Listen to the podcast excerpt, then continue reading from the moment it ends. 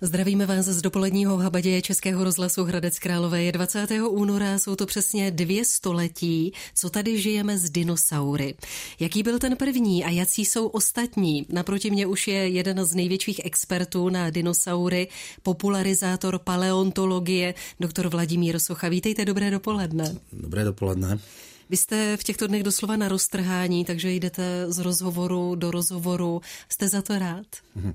Tak jsem za to určitě rád, protože já si myslím, že důležitá výročí se mají připomínat a dvousté výročí vědeckého objevu dinosaurů si myslím, že určitě je takovou příležitostí. No je pravda, že ne každý u toho může být, u kulatého výročí. My u toho jsme. Tak připomeňme ty úplné začátky. Jaký byl ten první objev?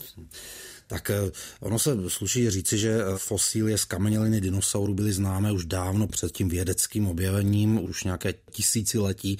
Po celém světě lidé náhodně objevovali úlomky kostí, se kterými si nevěděli rady. Možná některé z nich přispěly k těm mýtům a legendám o různých dracích a obrech a podobně, ale tohle bylo představení toho dinosaura nebo nějakého pravěkého živočicha, o kterém už přeci jenom byla nějaká představa. Dneska eh, ho známe jako megalosaura. Megalosaurus doslova z řečtiny znamená velký ještěr nebo velký plas a byl to takový středně velký až větší masožravý dinosaurus, který žil v období střední jury, asi před 166 miliony lety a objevil ho reverend anglikánské církve a přírodovědec v jedné osobě William Buckland. Jak ho objevil? Jak se to eh, stalo, že něco takového objeví no, člověk? William Buckland působil jako profesor, který vyučoval geologii a paleontologii na Oxfordské univerzitě a ve sbírkách té univerzity už zřejmě několik desetiletí, možná i déle, byly právě ty skameněliny. A to byl muž mnoha zájmu, tak se k tomu dostal až poměrně pozdě. Pozdě, ale přece, jak se 1824, stejně je to fascinující, něco takového. Nevím, jestli už máte pocit, že už vše bylo objeveno. Ani zdaleka ne, protože samozřejmě takové ty známé lokality, kde už se těží víc než 100 let, nebo se tam provádí ty vykopávky, tak tam už asi většina těch kostí nebo těch druhů těch dejších tam zřejmě objevená bude, ale máme celé oblasti světa, které jsou téměř neprobádané. Ale Nemáte třeba... chuť tam vyrazit na ta neprobádaná místa? tak určitě, určitě. Tam je problém v tom, že většina těch dinosaurích fosilí bývá objevována v takových dost hůře dostupných terénech, řekněme. Zkrátka je to náročné. No. Máte oblíbence dinosaura nějakého? Jednoho? Uh, určitě, tak asi by to byl ten slavný Tyrannosaurus rex, to téčko, jak se mu přezdívá. Máte doma, předpokládám, pár kousků. Nemám přímo, že jako skutečné skameněliny. Je pravda, že jsem byl na těch nalezištích v souvrství Hell Creek, kde opravdu ti tyrannosauři byli. My jsme bohužel tam neobjevili toho dinosaura, ale stejně bychom si kost nemohli odvést. Ale, ale máte pravda, děti, takže jsem si říkala, pravda, že no, pár že kousků tam budete mít i na hraní. nějaké mám, ano, modílky a já to používám třeba na přednáškách svých, takže mám. Věřím. Já jsem byla zvědavá, jestli nezmíníte slepice také, protože ne každý si takovou slepici spojí s paleontologií. Můžeme to tam zařadit?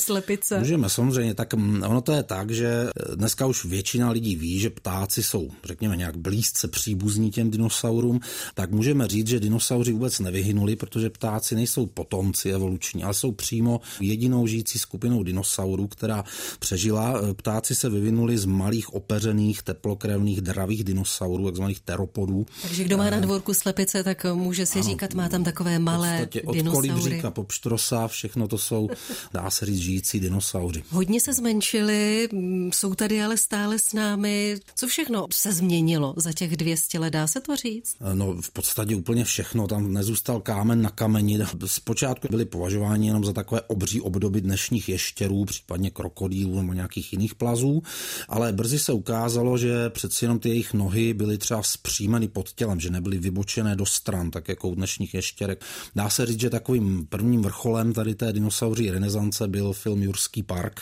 kde byli poprvé ukázáni ti dinosauři jako právě taková ta aktivní, eh, pohyblivá zvířata, mm. úspěšná, ne nějaké evoluční omily přírody, co se plazí eh, tropickou Se mračíte u toho, když podobně. říkáte omily, ne? Omily to asi určitě nebyly. Vy máte ty vědomosti nesmírné, mluvíte o tom, jaký byli dinosauři, kolik vážili, jak jsou rychlí, takže přednáška, kdyby vás někdo zaskočil, tak taková předpokládám, že ani není.